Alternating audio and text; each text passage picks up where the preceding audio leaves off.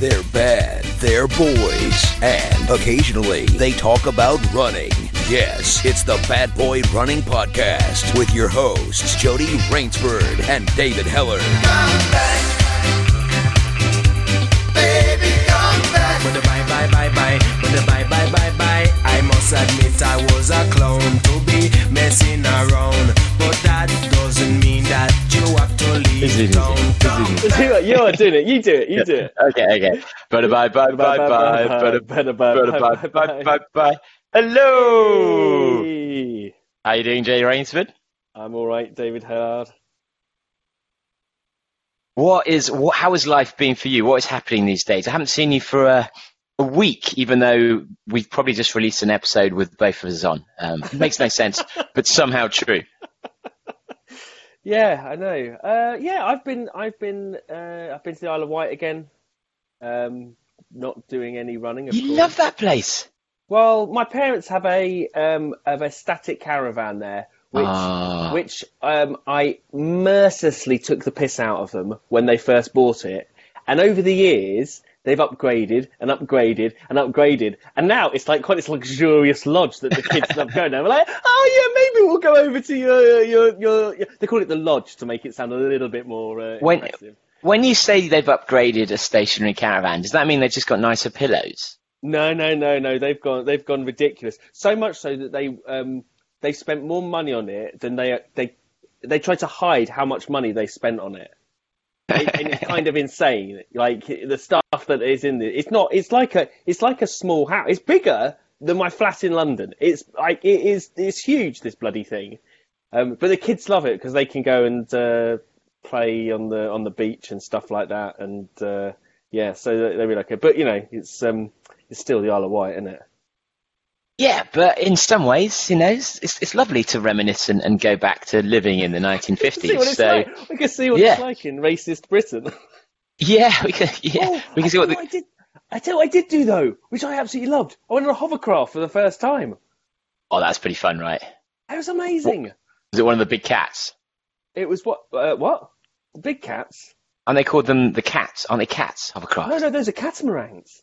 No, this is like Oh, old school hovercraft. Oh, oh! I think I've d- I think I've been on one before years ago though. And Yeah, has it got a frilly skirt around the yeah, It edge? has a frilly skirt around the edge. Nice, nice.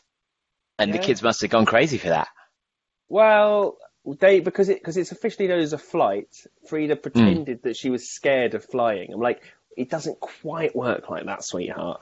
Um, but uh, but yeah, it was great. It was great. This is, I mean, this is how the weather was pretty bad when we were there. This is how bad it was. The weather was so bad when we were there, and there was so little to do that we got a hovercraft back to Portsmouth. Now to, to do so, to go to, to to actually go and do something during the day. That's how bad it is. That should never happen. You should never stay somewhere where Portsmouth is your option for going and Wow. escaping from it. The Isle of Wight's so bad that your best days out are away from the Isle of Wight. That's it. You have to cross. You actually have to cross a body of water to get away from it in order to.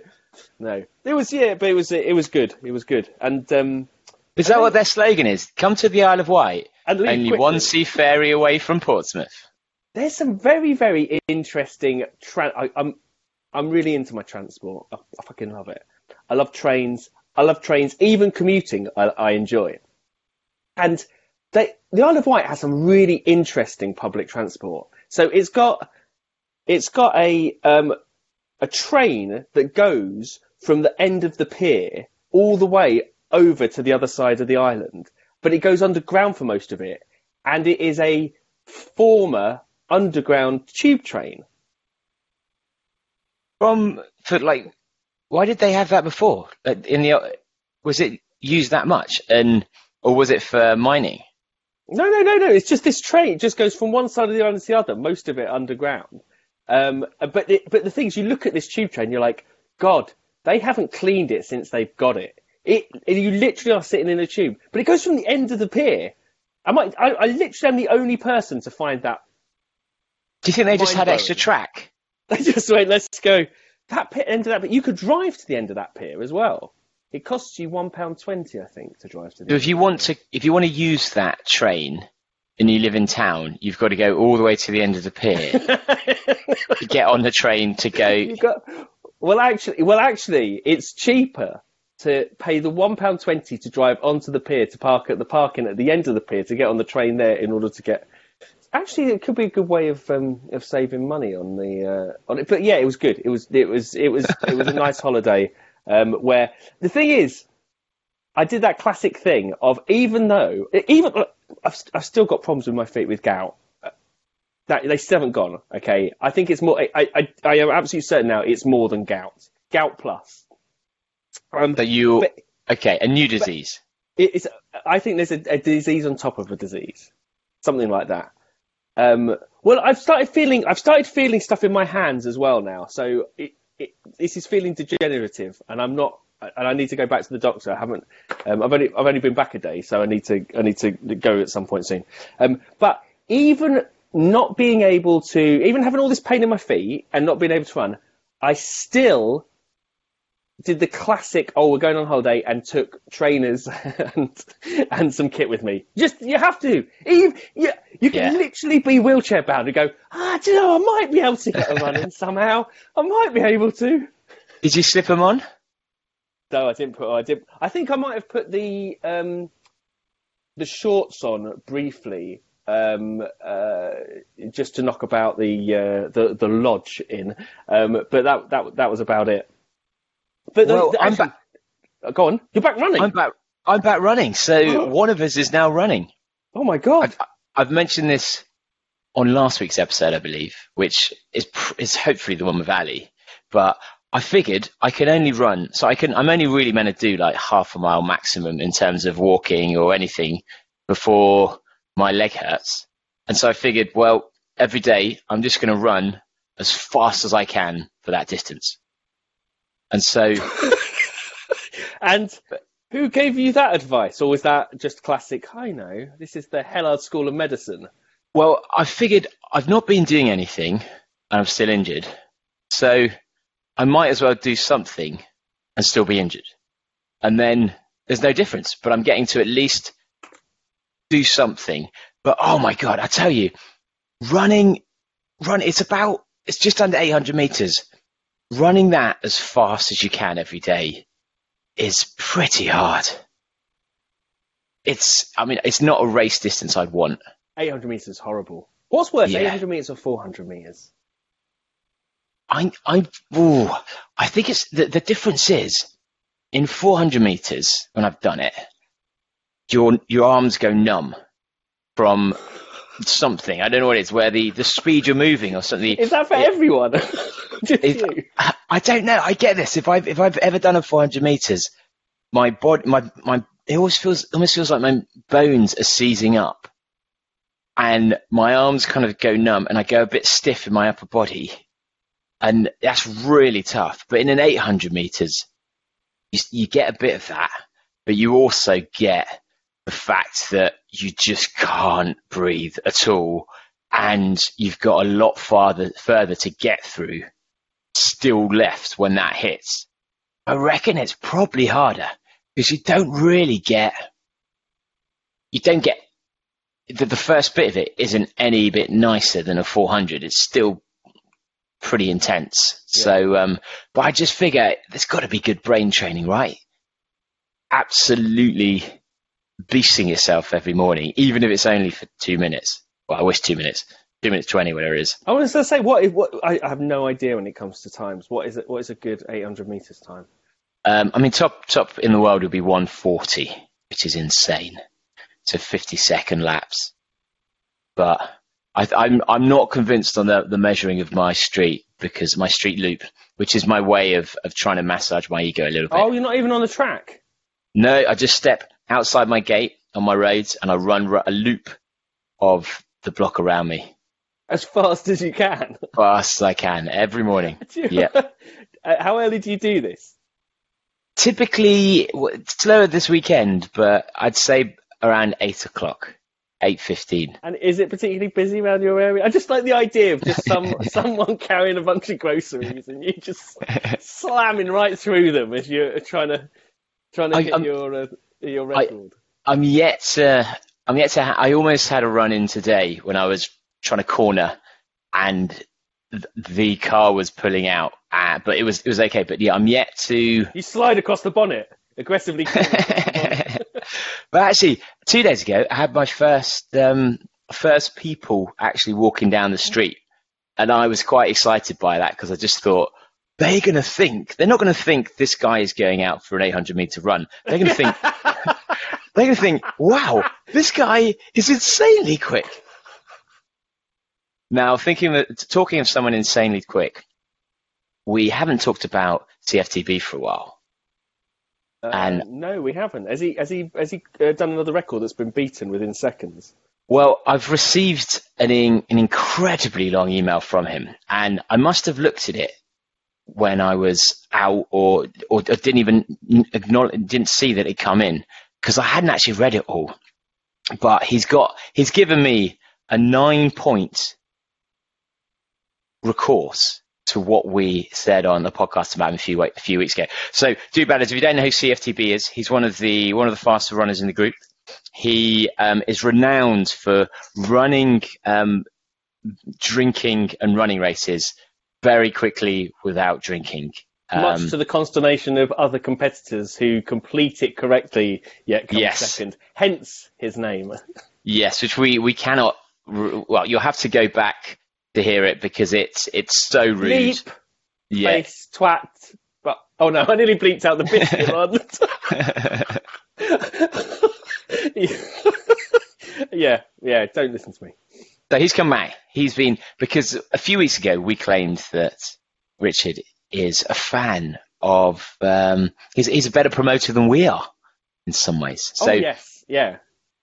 so he said he firstly said that he only tweeted about his his Ross Barkley 5k time where he um he's he is, he essentially broke the world record in the 5k by stopping and starting his Strava down a fast hill and running back up. Very, you know, very nicely done. He says he only tweeted that, and Robbie Britton picked up on it and asked and asked him to uh, to write an article. I'm guessing he tweeted at Robbie Britton, but the interesting thing is, Rich. And I, I'm, I'm not sure whether I should be reading all this out on the podcast, I keep reading. but he has made some pretty big statements. So, um, if if you've not listened to the the podcast the last few weeks, Rich has broke something called the Jubilee um, Greenway, which is a a, a lesser known route around London. Unknown, I'd go so far. Yeah, yeah. unknown apart from unknown unless it's to CFTB and the other person who did it. So, um, so the same week that he set the course record, which I'm not sure it had ever even been run before, um, Paul Martelletti beat it. He's, apparently he was six minutes quicker, so he was a fair bit quicker. Um, but That's ages quicker. Over what distance? over, I'm going to say 50 kilometres. Is it that far? Capital Ring, he's not sure someone's going to go for it, but Rich clearly has a taste for ultras now. But he firstly says the South Downs Way 50. So Rich has still never raced an ultra. He's, he's already said, I think the 544 record by Tom Evans is potentially in sight. Oh, He's already he's already calling out Tom Evans. He's then backing it up with my qualifier for the Thames Path 100 in May. Again, 1409 record looks like it should be a formality on a flat course. that is a big claim. that is a big one. That is a big one. He's never. So what's the longest he's ever run before? It's the, The- capital ring, isn't it? Where The capital ring, yeah. not under race conditions though. No, no, no, no. So this is going to be interesting because I think a formality suggests that easy. Like, that it's almost impossible for you not to achieve that. So for um, for his first hundred miler, Rich essentially is saying he is quite easily going to break the record for the fastest ever Centurion hundred miler time. oh my god, I can see a formality just being a new BBR catchphrase. yes, yes. But what we need to do, if he goes for it, we need to set up um, dr- alcoholic drink stops all along the course that he then obviously will turn down again. And, um, and try and get his great rival to run it, drinking at every point, claiming the victory. Oh, that would be great. That would be great. Now- I love that. I love that Yeah. level of that level of hubris there. Yeah. I, I let you go. I'm not. I, I'm not doing anything to promote myself. You know, I don't do anything to promote myself apart from the fact that I come out and I tell everyone that I'm going to smash a hundred mile Centurion record. oh yeah, oh yeah. Nothing to see here. Nothing to see here. What? Uh, amazing. Knowing amazing. full well you were going to read that out on this podcast as well. Yeah, yeah, a hundred percent. So, Rich, next time, next time you email me, you need to maybe write which things I'm not allowed to read out loud. We have to, we just have to we have to make it clear. Anything that you write to BBR gets is, is we're allowed to read out. It doesn't matter whether it's negative, positive, whatever. We're allowed to read out. If it's a customer especially if you're a lawyer. inquiry, Especially if you're a lawyer. I don't know whether any of that contravenes any of the data protection uh, uh, guidelines we're supposed to be following. But in my mind, nothing is off the record.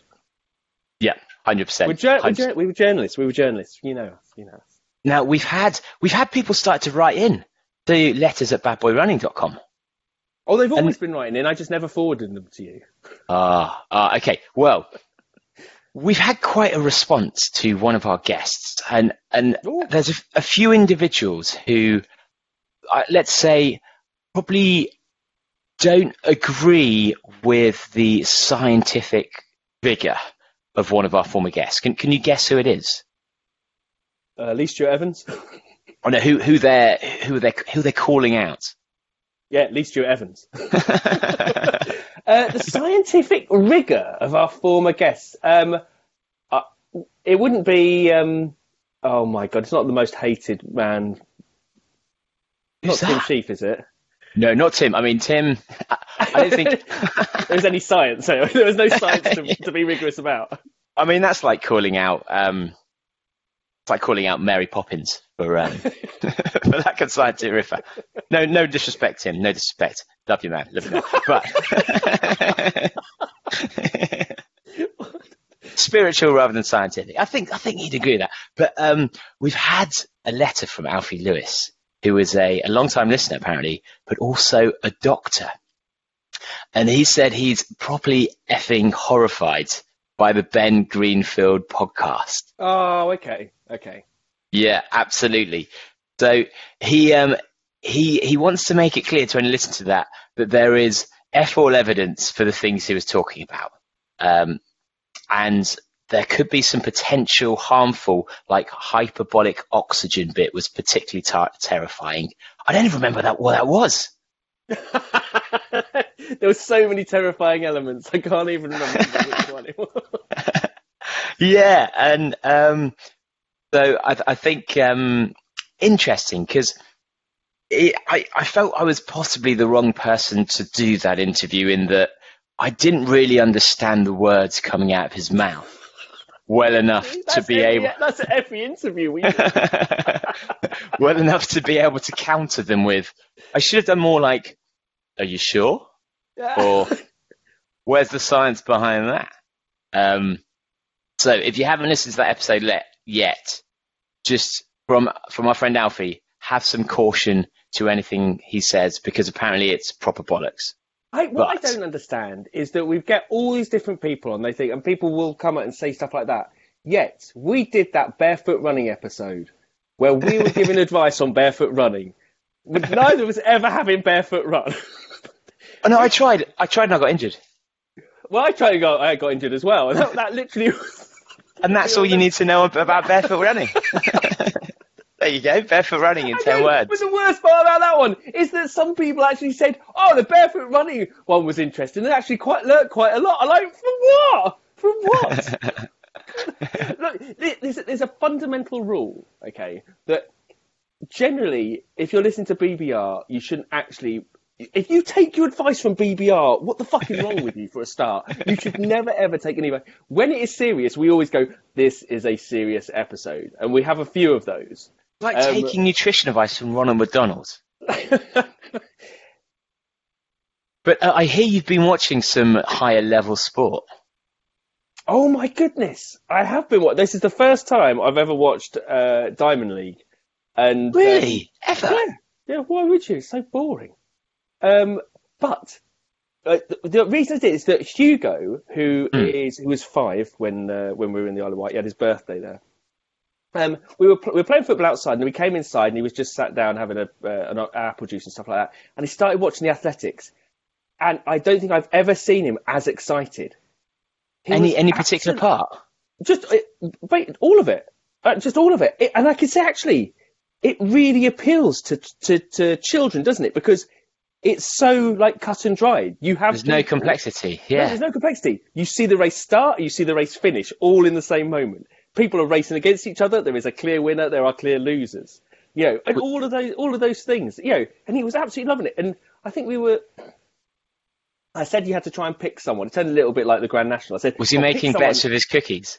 A little bit like that. Um, but yeah, so pick someone to, to, to, to win the race and everything. He's going, oh, you know, who should I pick? Stuff like that. And I'm like, yeah, yeah, t- pick Timothy Cheruiyot. I think, I think, I think, I think he's got a good chance of doing it. so kind of pushing him to, but he was, he was absolutely loving it. I just never thought like, and I suppose it made me think about. I can see why athletics, uh, Yeah. like why people think of the Olympics, they think athletics because it's the easiest to understand of Yeah. everything else, isn't it? It's like in its purest form, person against person. In that way, you can you can really understand it. But I really I really felt that when um, when he was um, when he was watching that because he was absolutely loving it. I was like, I, don't think I've seen him this enthusiastic uh, about anything uh, before. It was it was insane. That's great because actually, there's nothing worse than not knowing to do your kids over a summer. And the good thing is, there's Olympics or World Championships pretty much every summer. You've just got a month where you can go, here you, here you go, mate, sit and watch this, and I'm I'm helping you be more athletic. Because I remember putting on London Marathon to watch it with the kids, and the kids were like, "This is so boring." I'm like, "I haven't even switched the bloody thing on yet." oh, it's so boring. It goes on for hours, and they don't understand. Like, They were screaming, "I hate charity! I hate." I hate the organisers of the London Marathon and everything. Um, the other thing to notice about Diamond League, though, there were a lot of uh, records broken at that. Uh, a I know. lot of records broken. That's I- given given that that no one's supposed to be training. Well, yeah, I mean, we're all humans, right? Who who is actually going to be training harder now in lockdown? Like, no one is, and that's the thing. Like, can people be tested during lockdown? I'm assuming not. So, do you think? Well, I think it was pretty obvious not. There Yeah. literally every race there was a record broken. It was insane. yeah, and but I don't know what you can do about it. That's the thing at the moment. How can you test people? And it's a pretty sad state of affairs. Um, yeah, um, I know. Well, that was it, it. It hurt me to let Hugo down. He was really enthusiastic about it until I explained to him, uh, you know, the uh, endemic drug problem in athletics, and so he's probably, he's probably, that's probably ruined it for him. So did he say, "Daddy, I want to be like them"? And you said, "There's no way I'm pumping you full of the amount of testosterone and drugs they are." No, you had to then explain back and go through. I said, well, no, I said if we're going to do it, we're doing it um, during school. Uh, because I want you winning everything from a really early stage, and they they're not going to be expecting that. No one expects EPO on Sports Day. yeah, five-year-old with a beard, amazing. well, have you seen about the the Vaporfly? What about the Vaporfly? So talking about records going, this is well, there, there's there's been a couple of articles recently. They talk about cheating in sport. Yeah. Well, that's the thing. It's it's it's interesting because, um, firstly, there was a good article that someone posted in the group about um, by Business Insider, where they were talking about the number of runners now who are wearing blacked out um, Oh yeah. vaporflies, Yeah. and it's it's pretty it's pretty prevalent. There's it's quite common. We had like Stephen Scullion from um, who've won the Dublin Marathon and quite a few others, and it, it was going into actually saying how not just that they're doing that, but that people are actually uh, the brands are having to factor that into their sponsorships because I've got a, in fact, the the article I'm trying to look at, I've got content, an ad blocker that's stopping me from being able to view it. They were actually talking about one athlete who he was coming to an end of his contract with his existing sponsor. I don't think it was Stephen, um, but it was someone else of that level. And um, he then left and had it in his new sponsor's contract that when he races, he's allowed to wear Vaporfly. Oh, really? Which is really interesting if you're, and, and if you're a brand, I don't think there's much you can say, right? Especially. Well, you If want them it- to win, don't you? You want them to succeed, and that's the. Yeah. And and if we're honest, not all training brands are performance trainers, are they? They're not all the sh- they're not all the trainer to win the race. And so if you want an athlete who wants to win the race, you're going to have to take that into account. But what they've done is because they've they've changed the rules a while back, but they've only changed the rules for track. So um, you can't wear vaporflies on the track, which doesn't seem like a big deal for many people because most ultra running isn't on the track. But actually, there was a um, Sondre Moen from Norway. He recently broke the European one-hour track record. Just decided he'd see how far he can um, he can run in an hour, and um, he forgot about the ruling because he was on a track. He wasn't allowed to wear the vaporflies, so he didn't get the record Oh, really? he's the first person to be for this rule to actually take into effect and not be able to claim that record. But Camille's come out saying that she wants it looked at because they've made this ruling for the track essentially based on track runners without Oh, yeah. the and they've not thought that actually some 24 hour races, some 100 mile races are on tracks. And should it be consistent where should should ultra have their own rule? And should because I, I I think it should be distance based where some like you determine the trainer based on the distance the rules for that trainer. So they've come out saying that it can't be too thick but also the length of spikes is also something they've limited. Um, but yeah should it be one rule per sport so we put ultra running as a separate sport or a subsection section of the sport or should it be based on surfaces? And actually, the benefit you get on a track from that train is probably not as much as on a road. So, um, yeah, interesting to see what they'll do, whether they'll actually change the rules. And how gutting would you be? You've just broken the record, got the European record, and then you realise, yeah, technicality. I tell you what, like for Nike, that is incredible. I mean, they all they need to do now is just show loads of pictures of blacked out trainers. Like it's it, it, Yeah. it- it's just such an incredible marketing.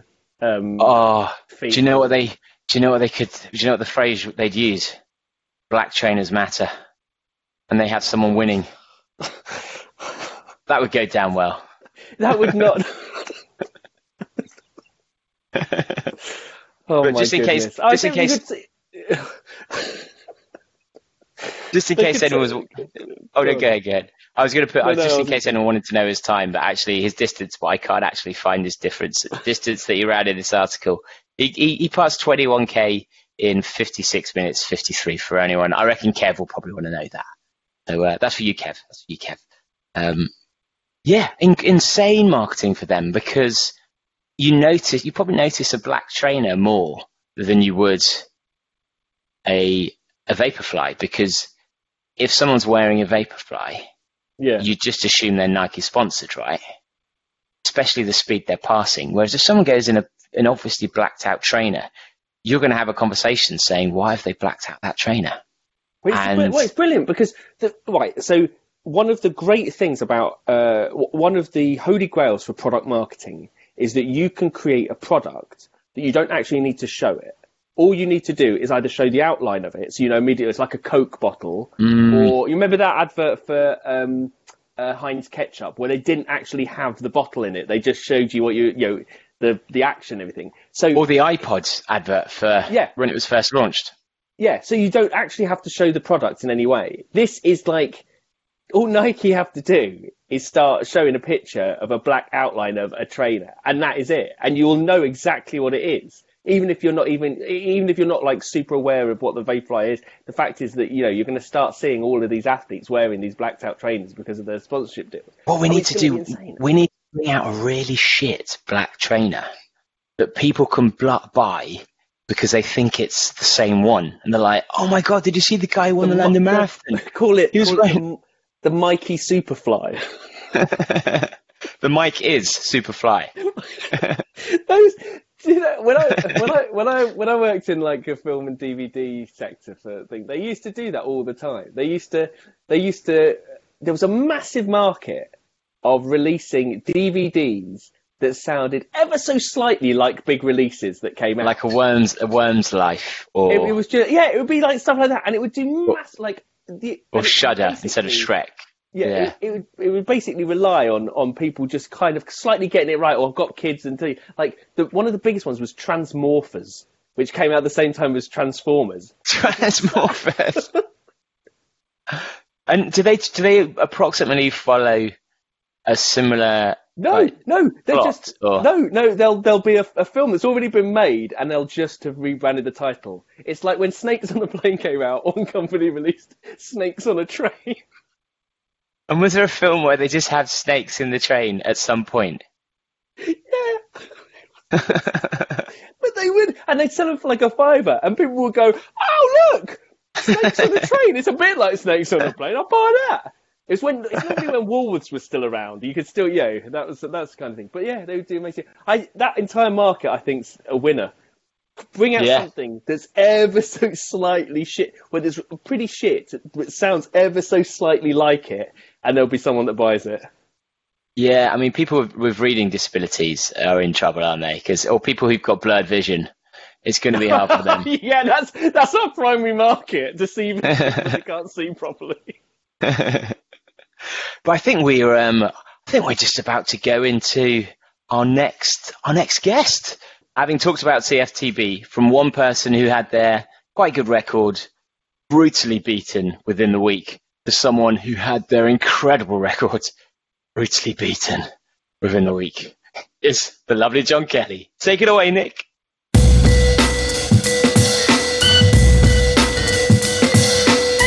So too bad is it's quite rare that we invite people back. It used to be because um, we didn't know anyone to, to invite in the early days, but John actually, John's coming back for the third time purely based on merit, which is is incredibly rare.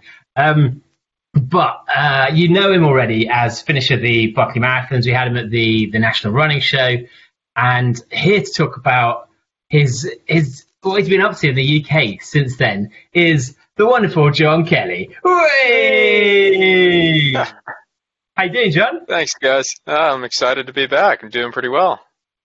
We've got to ask to start with. Um, was did you have a thought recently? Um, who is Damian Hall, and why do I hate him so much? I, I, was- I was very aware of uh, of who he who he is, uh, and and you know th- there were just a, a few fleeting moments of that. You know, maybe a moment or two where I emailed my coach and said, "Okay, next year here's the lineup: Paddy Buckley round, Southwest Coast Path. You know, going down the list of Damian's records." But uh, that, that was a that was a fleeting moment. Uh, it's past, and uh, we we are quite good friends. oh, cool. So have you met each other before then? Oh yeah, yeah. We've we've trained together, and uh, he he joined me on my grand round attempt last year. Um, was he he navigated three legs of my Paddy Buckley on that attempt. So we were out there for quite a while. Had a chance to uh, just uh, chat about U.S. versus UK snack food and, and all kinds of great things. And all, all that time, it was espionage. Who knew? yeah, yeah. Was. Yeah, when when did um when did you find out he was attempting it as well? Uh, so we had actually discussed it uh, quite a bit throughout the year. It was originally something uh, that I had decided to do after the spine race this year, and shortly after the spine race, uh, discovering that my wife and I uh, were expecting an addition in September. Hooray! Yeah, that that scrapped my Tor des Géants plans. um, even before COVID was was really a worry. Uh, and and so I, I committed to it and uh, discussed it with him, and he he's been thinking about doing it for a number of years and had never had a good year for it. And then of course COVID scrapped his plans, so uh, there for a while, we we considered uh, running it together. We considered um, the final plan was actually we were going to race in opposite directions at the same time, cool. uh, which which would have been great fun. Uh, but um, unfortunately, our, our calendars uh, didn't quite align for that. So as it was, I, I went first, and he went a bit over a week later. Okay, just just to like give the the listener an idea what we're talking about because we haven't actually said what what it is we're talking about. So we're talking about this. So so basically, listener, um, if you if you weren't aware of what happened, John, of course, broke. I think it was a thirty year record for um, running. Uh, if I get FKT on the Pennine Way, which how how long is the Pennine Way? Uh, so just point to point, uh, if you don't add any of the, the extra little portions, it's about 260 miles. And yeah, the record had stood since uh, 1989 when Mike Hartley set it. Okay, so that's insane. So so you, you smashed the record, and then how many days did that last before Damian decided, decided to go for it?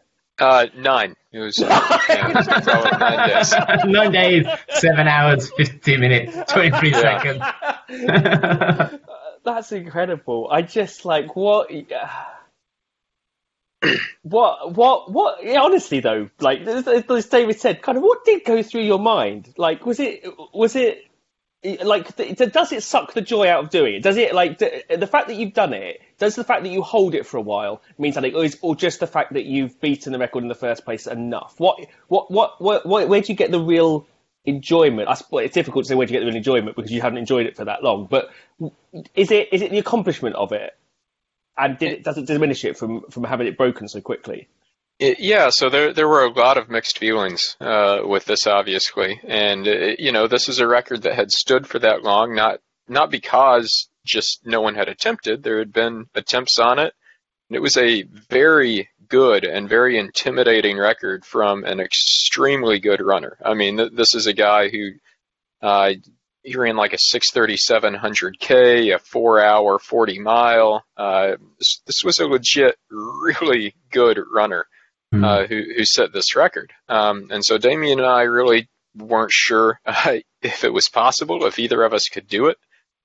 Um, and so there was a huge deal of, of satisfaction of, of kind of breaking the ice, uh, if you will, of, of proving that it was possible, uh, breaking that, that 31 year old mark. And, um, you know, one of the, things I remember most Damian told me before he went out there was was thanks for showing me it's possible. And so I, I got to be a part of that, a part of the the progression of the record, and so that's a very satisfying feeling. And I'm I'm glad that I, I could help do that. But you know, I I would be lying if I said that I didn't wish I could have held it a a little bit longer and, and gotten to uh, really fully process that feeling. And so, so you're you're the Roger Bannister, basically. The, the uh, you, you, facilitate. So you're, you're essentially saying that Damian is standing on the shoulders of giants by by doing it. I just wonder whether whether when he describes having beaten you, whether he did it in such effusive terms that you just described the previous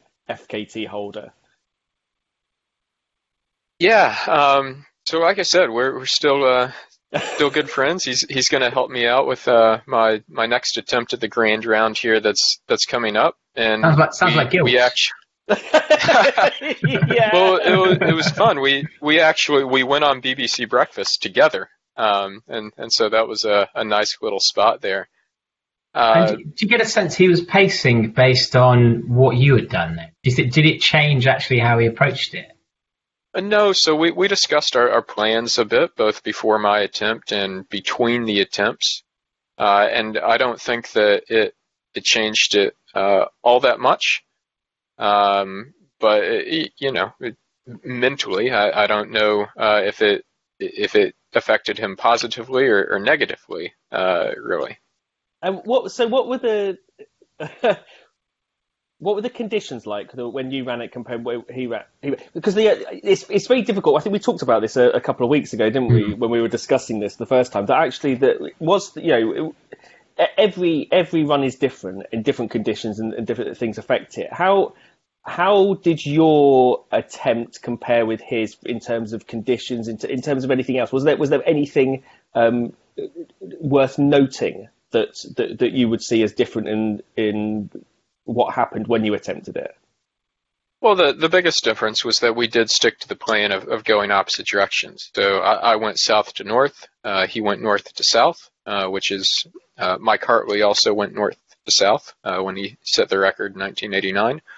Uh, so, it, you know, there, there's not a huge uh, kind of definitive difference in that.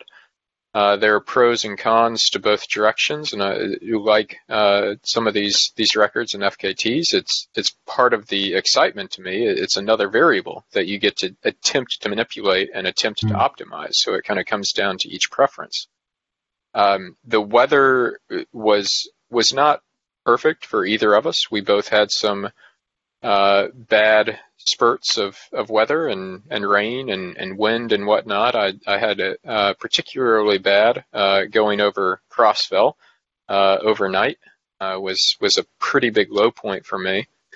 Uh, but the, these sorts of conditions are, are always going to differ. Um, and you know, I I had some some stomach issues. He had some foot issues, and so it's uh, a lot of variables that, that come into play for something like this. And do you think they should have? Because FKTs are actually a relatively new phenomenon. You know, they they've been around for years, but it, it's only the last three or four years that people pay so much attention to them. Do you think that there should be different FKTs for different directions? Because actually, you're not running anything the same if you're doing the different, the opposite way, because every single step is different to, you know, the, the yeah. down and the up.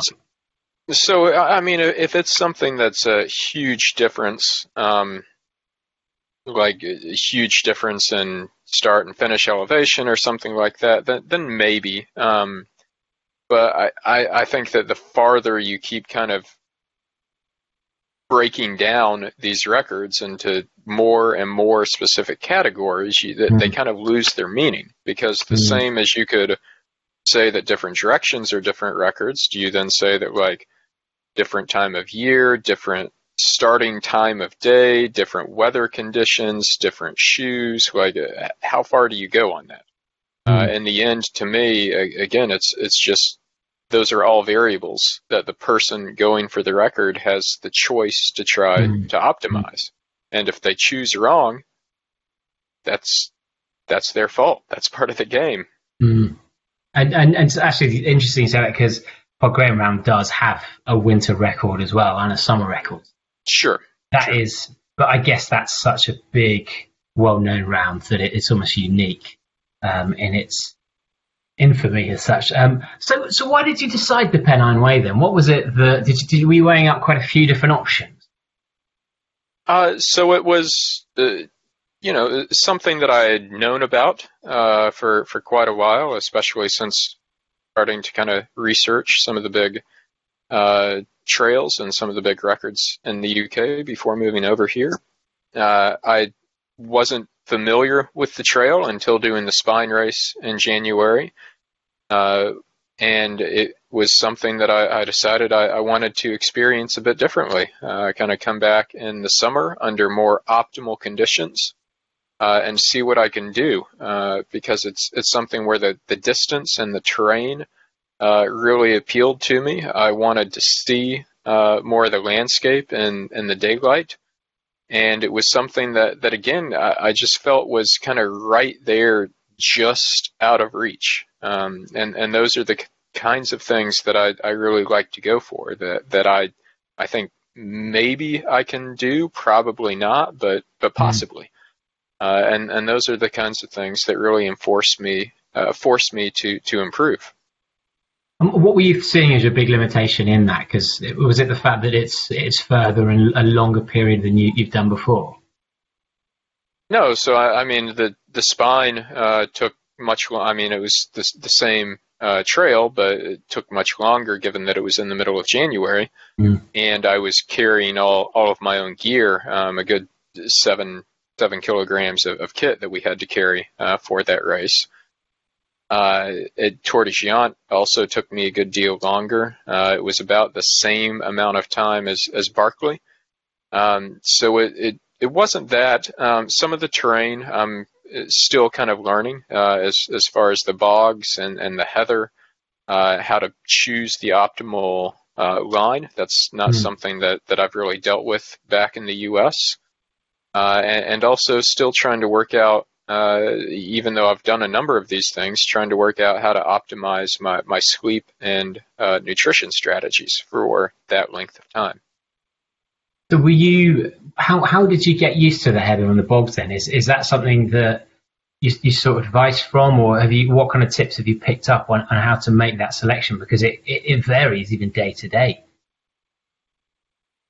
Yeah, uh, so I've, gotten some uh, some good tips on on what's you know avoid the the bright green uh, looking grass and uh, some things of that nature. If I have poles, which I didn't most of the time, they're they're good for testing. Um, fortunately, on this one, uh, I, it it was a supported effort, so I had uh, pacers with me the entire time, and they could kind of run out front and uh, test the terrain uh, as as we went along. But it's uh, really a matter of, of when you're out there uh, to to not not be too overconfident uh, with any of your your steps and uh, you know kind of hope for the best. I, I don't know that I, there really is a way to completely avoid ever stepping in a bog. Mm.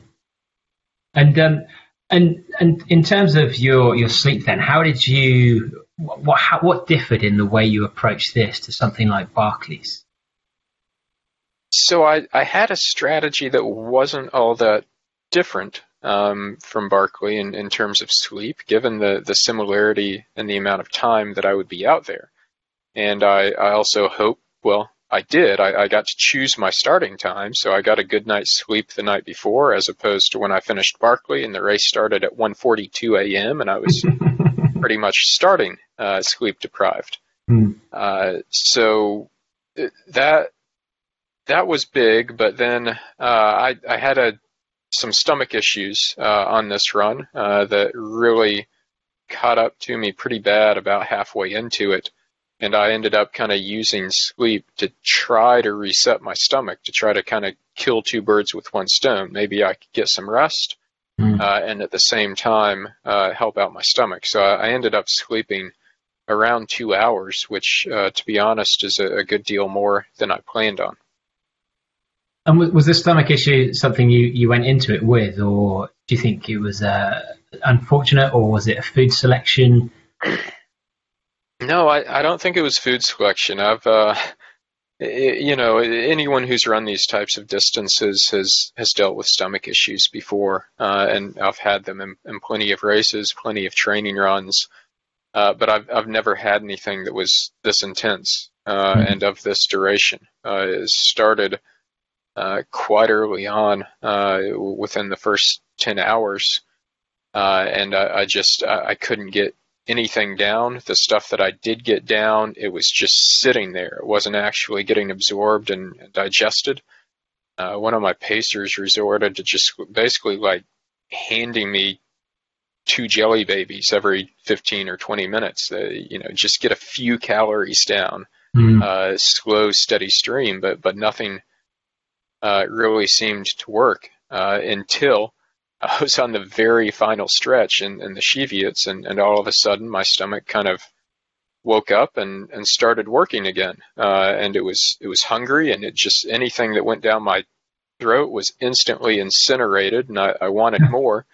Uh, that, but you know that that was with with like five hours left. So for for a good uh, 50 hours or so, I was I was maybe probably not getting down a, a hundred calories or, or so an hour. And so I, I don't know if there was an actual stomach bug or something else wrong. Um, I, I'm not sure. And and how did that translate into performance? Uh, well, I, I kept moving. Um, I, I doubt that I kept moving optimally. I'm, I'm, I would think that if I got down a decent number of calories, I would have uh, been able to maintain a better energy level. I would have certainly been able to sleep less, um, and and I think I would have been able to to continue pushing uh, through that stretch um, from about halfway in, until the Cheviots. Um, about a hundred mile stretch there uh, that I, I, just really uh, was was in a, a, pretty bad spot and, and, lost a lot of time. I went from around uh, six hours ahead of record pace to uh, you know basically not ahead of record pace at all. Mm-hmm. I had to really push through the last section uh, to get uh, 34 minutes back ahead of, of record pace. Ooh, which actually, when you're that far in and you're beaten up, I mean, did you did you always think you could do it, or was it very close? Uh, so I, I, I had my my schedule and my my splits um, between uh, different checkpoints, and and so I was never thinking all the way to the the end. Uh, it's it's hmm. generally pretty overwhelming uh, to try to do that. And uh, if you're not in a good spot, it can can be rather discouraging. So I'm I'm always thinking, you know, can I make it to the next checkpoint, and can I make it on schedule? Uh, and as long as I could keep doing that, uh, then then I knew there was still a chance. So never once really was I asking myself um, or, or thinking that that I couldn't do it. Um, sure, I was never sure that I could, uh, but but once I got to that last section and I was still on schedule, uh, my the person Nikki Ligo was my my main road support, and, she looked at me and she said, "You can still do this, but you, but you're gonna have to really move." And I just looked at her uh, half asleep and immediately said, "Why?" Because in my mind, I, I, I still had it within my schedule, and I, I knew that I could push over that last stretch if if I needed to. I, am I'm, I'm very much kind of a uh, I, I I'm very motivated by being close to competition or being close to a cutoff, and, and so I was mm-hmm. confident mm-hmm. that if I got to that last stretch uh, and was close, that that I would find it in me uh, to get to the finish. And was that just pure willpower at that point, or did you change your fueling slightly, or was it because your stomach came back, or? Uh, so a, a ton of it is is mental. Uh, so I've I've found this a, a, lot in, in these types of races that uh, your mental state can have a profound effect on what you're physically capable of doing. Uh, and so going into that last stretch, uh, knowing that I was kind of uh, up against the wall, I I was able to, to keep moving and, and keep pushing and, and keep doing what was necessary. Uh, and, and, whenever I got a bit overconfident, then uh, my pacers there had to kind of, you know, try to encourage me to, to move along a, a bit faster. But I, I do think also it, it, was helpful that I was able to actually start getting some some calories uh, down me at, at, that point. And um, do, did the experience of having done things like Tour Gent and and Barkley's, do, do you think have you if you'd have done this prior to attempting any of those, do you think there would have been a different outcome? Uh, probably so. Uh, you know, as as easy as it is to say that uh, it's it's all just kind of willpower and you can push through these things. It's when you're really at those lowest of lows, uh, the biggest motivator there is is is having been there before, and you know, knowing uh, deep down inside, uh, in in the innermost reaches of, of your mind, that you can do this because you have done this, so you know you can do this, uh, and and so it's it's not a matter of just uh, you know willpower or mental motivation you, you have physically done it before and being able to draw from that experience and that memory is is huge. You mentioned paces, and one of the big differences between this and something like Bob Graham Round is that the Bob Graham Round is very well known, and there's a whole community of people that have done it before who are set up for helping you, and and so it's a lot easier to find people who actually understand what you're going through and also know the terrain incredibly well. How how did you find trying to put together a team of pacers, given you're you know relatively new to the country? Uh, so it, it, I mean, kind of the same as when I I did Grand Round last year. It was amazing uh, the support that I was able to get for it, and uh, the the team uh, that that came together was phenomenal, uh, both on road support and in terms of uh, pacers out there actually running with me. I, I think I was at least two people with me at, at every stretch. Really I, I think exactly two uh, for most stretches. I didn't want too many, uh, largely due to COVID restrictions. Mm. Uh, and and so it, it, was it was great, and they, they all knew the uh, the section that they joined for. Uh, the one difference I, I, would say is that you know people who join for the Bob Graham, they've done the full Bob Graham themselves, and they mm. they know what it's like. Whereas you say um, not everyone has run the entirety of the Pennine Way, although there were some spine veterans out there with me, uh, including my my biggest, uh, my, my, closest challenger uh, in the spine this year, Jason Cavill. Uh, he he joined for a stretch and guided oh. me through a stretch where actually he he kind of ran me down uh, during the spine, so he, he was the perfect person to have there. And, and this sense of you know pe- people just coming out to to help people uh, really pursue these these incredible challenges has just been uh, amazing uh, since I've come here. And how how have you typically found those people? Is it um, have you been approaching running clubs? Does it tend to be just people you know passing you on, or like if, if someone else is attempting to try and bring together a crack team, what, what advice would you have? Yeah, so I, I start with uh, people I know, and uh, they get the word out to, to people they know, uh, and it, and it kind of spreads from there and, until it's reached uh, enough people.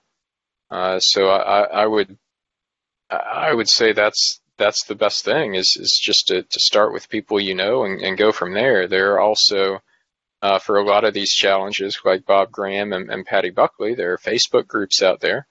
Uh, and and those people are are great uh, and uh, just incredible how much support is, is given uh, for, for some of the things like Bob Graham that people will leave their house at 2 a.m. to go guide a leg for someone they don't even know uh, that posted something on, on Facebook. So that's uh, a, a, great way of doing it, but I, I prefer to kind of, uh, again, start with the people that, that I know and, and have run with uh, before. And what instructions do you give to your pacers? um, make sure I eat. Uh, make sure I stay awake. If uh, it, on this one, really, there was generally one person that was running a bit farther out in front for for navigation, and one person back with me um, for uh, food and and water. Uh, but but generally, those those are the big things. Uh, there are some more kind of uh, nuances that are, are unique to me in, in terms of keeping me moving. If I if I do start to to get get a bit uh, sleepy or, or whatnot, but um, I I tend to kind of let them. Most of these people have done this before, and, and so they, they know what works best. They they know what they're doing, and uh, trying to get too detailed on instructions really just uh, confuses people uh, more than anything. And they... is there is there anything that you do, John, that is um, idiosyncratic of, of, of, what you're like when you're tired? I'm I'm very interested in you know whether. uh, whether there's such thing as a you know a John Kelly strop or uh, you know any, anything like that, that that that happens that you know you're going to have and you kind of have to warn pacers about it. Uh, is there do you ever do you ever have anything that you succumb to that you just think oh this is going to happen over this distance or over this time yeah d- definitely. Um, and and so i kind of have a few phases of sleep deprivation. Um, the the worst one being uh, a lot of people start to experience hallucinations and, and whatnot. I've i've never actually gotten to that point. I don't know if it's because I've never been able to keep myself awake long enough, but I, I essentially get into this narcoleptic state where if if I I feel like if I'm if I blink too long, I'm I'm gonna just fall over and be asleep right there wherever I am, uh, and that has essentially happened before. Uh, so when I'm in that state, uh, you know, I, I might start singing. I might start speaking made up gibberish words. I might start singing made up gibberish words. Um, I might uh, start yelling a long string of not so nice words at myself, which uh, normally I'm I'm quite mild mannered and uh, w- would not use that sort of language. But uh, um, yeah, it it happens. It sounds therapeutic as well. yeah, yeah. And and where does the power lie within that relationship for things like pacing and deciding when you sleep? Uh, it's it's definitely got to be a, a, bit of, of give both ways. Uh, so again, the the Pacers have, have been there themselves. They've they've done these things before. Uh, you know, one of the best examples of that was going back to Barkley when I was uh, about to start my fifth loop, and, and I wanted to take a nap, and my my crew said, "No, you you look okay. While you look okay, you need to keep moving." Uh, and and so I did, uh, and, and it worked. Uh, so there's there's got to be a, a bit of really push from the pacers uh, to keep the person motivated, to keep them moving along as quickly as possible, to keep them eating and doing all of the things that they need to do. Uh, but then, of, of, course, there is a breaking point where just uh, you know the, the person can't be pushed any farther, and they've they've got to have a nap or they've got to have a bit of a rest. Um, and it, it's a it's a real kind of uh, pacer skill to to know where that breaking point is. And and given that you don't necessarily know everyone, have you had any paces that you've just, for some reason, found incredibly annoying, or who are just really pessimistic, or who fundamentally have just got it completely wrong and haven't got the ability to run with you? No, um, every, everyone has been quite good, and I've, one thing I've I've been kind of cognizant of here is, uh, you, you know, everyone here is for the most part so so polite and, and proper and, and you won't find people that are really um, emotionally venture to the extremes uh, I will say. Uh, and and so I've, I've got to encourage people to you know if, if you have to yell angry things at me if if you have to be mean to me then then please do. I, I might hate you in the moment but I promise I, I will love you afterwards Oh, and, I, and I bet your wife wants to pace just so she can really get it out. all those, all those things she's been, she, she wouldn't be able to say to you in uh, in the cold light of day. But no, no, she she can say them anytime. That's uh, she she's got that license.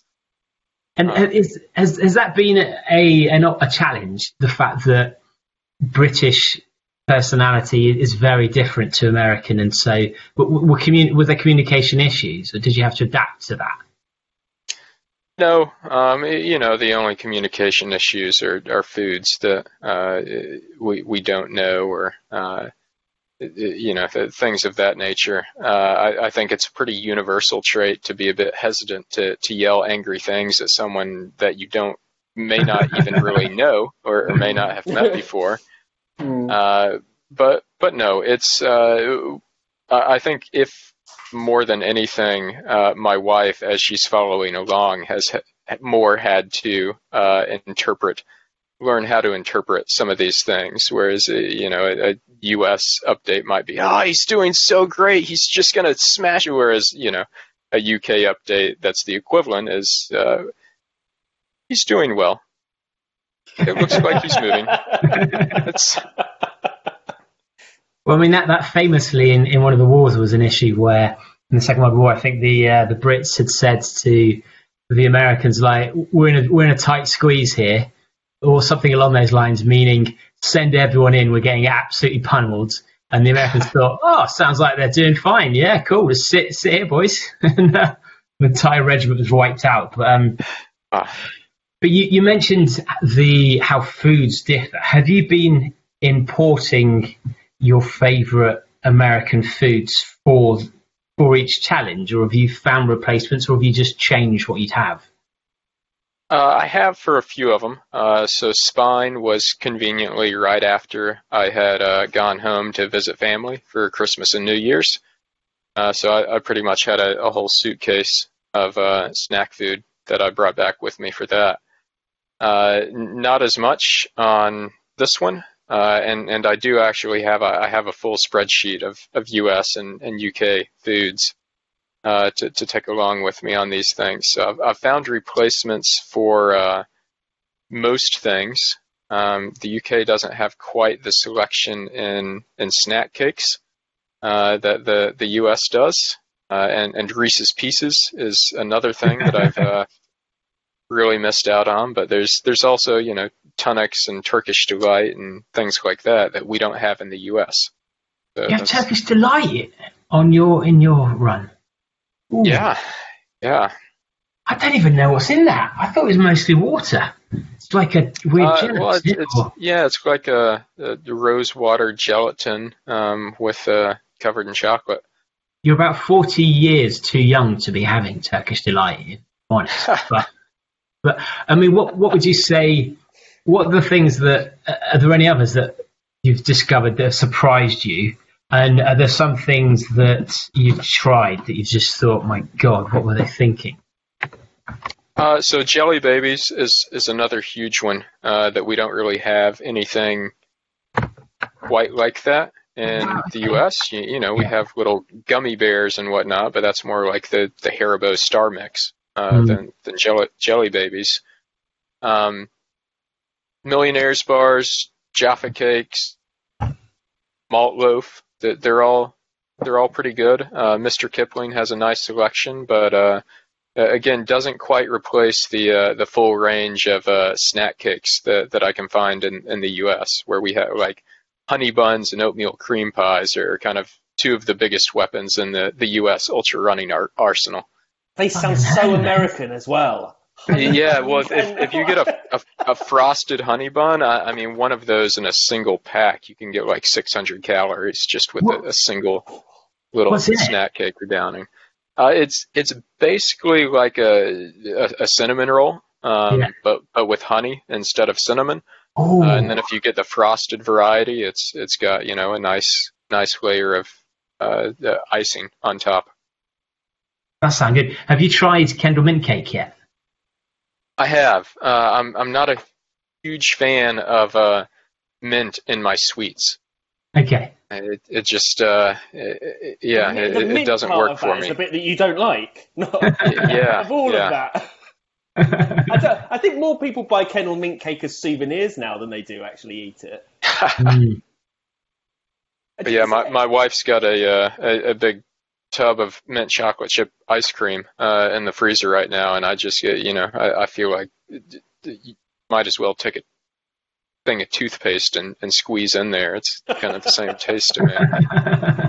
How, how much how much do you experiment with? what I mean, how do you experiment? Do, like, what, do you do you take a lot of stuff from previous runs and uh, and think, okay, I'm going to try and make incremental improvements on each run, or are you very much like I will not, I will not mess with my routine and everything else on on, on these bigger runs? Yeah, so it it also depends a, a lot on the length of the run. Um, so you know, if I'm doing things that are like ten hours or less, I, I, I kind of stick to my main traditional foundation of, of sports nutrition, which uh, I've worked with Hammer Nutrition for uh, a number of years now, and, and they're actually they just opened up in, a distributor in the UK here recently. Uh, and and that still kind of provides my foundation. Um, but then if I'm doing something 60 plus hours and you're talking about missing meals and, and everything else, then you've got to stack on top of that. So I, I do experiment a lot uh, during my long runs, which can be quite fun. Uh, and and the key really is is to make sure you have good options for for salty, sweet, and savory, because your body gets pretty good at telling you what it needs, uh, what it has a deficit of uh, through your cravings. Uh, and, and, then also I, I, tend to focus on on things that a aren't going to get smashed in a pack, and, and b uh, aren't completely bone dry. Mm. just, just having something that's that's a little bit moist. Like that's why malt cake, malt loaf uh, works fairly well. Just that little bit of moisture in there uh, really helps it go down easier. Um, do you have any hot meals? Because if you think of people like Nicky Spinks, who when she's doing the doubles, she she seems to always have a cooked meal there ready for her. Is that something Uh, you consider? So my my main go-to uh, whenever there's aid available is is pizza. Uh, I will I will down pizza at any point, any time, uh, and and that's that's also my biggest savory option. I, I tend to really favor the the sweet options, so it's it's good to have that one there. Um, and and then on this run in particular, uh, when my stomach really turned. Uh, and I, I just asked road support if there was anything like, you know, chicken noodle soup. And uh, they, they went out and, uh, well, I, I discovered pot noodle, which is, is what they went out and got me. So for their, uh, the, the last day or so, every time I came to a road crossing, there was a, a thing of cooked pot noodle for me. I don't think pot noodles ever been used to settle a stomach before. It's normally it's normally it's like yeah, ultra runners and drunk people are literally the two people that use pot noodle for i- i- in any functional way. I reckon you could probably get a sponsorship deal with them because they're desperate to appeal uh, to appear as if they're not incredibly unhealthy in every way. So you'd always be the, the perfect poster boy. Well, I, I don't think uh, that anyone would be making that comparison when they're stacked up against uh, the rest of the things I, I tend to eat on these runs. Uh, health is uh, not exactly the uh, primary criteria here. So how do, do you think like would you ever consider taking on something like uh, like the FKT unsupported?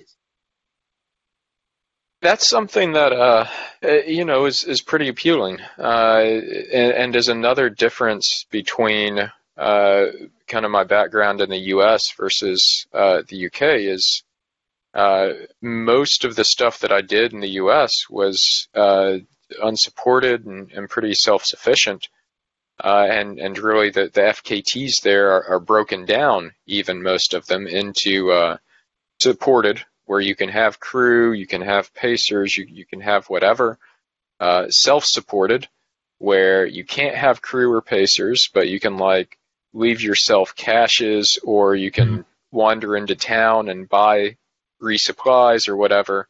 Uh, and then unsupported, where other than water, you have to start with absolutely everything you need uh, for the entire thing and so that that does uh, really uh, appeal to me. I, I enjoy that sort of aspect of, of getting out there solo and, and tackling that challenge. Uh, and there's a lot more flexibility around it as as well.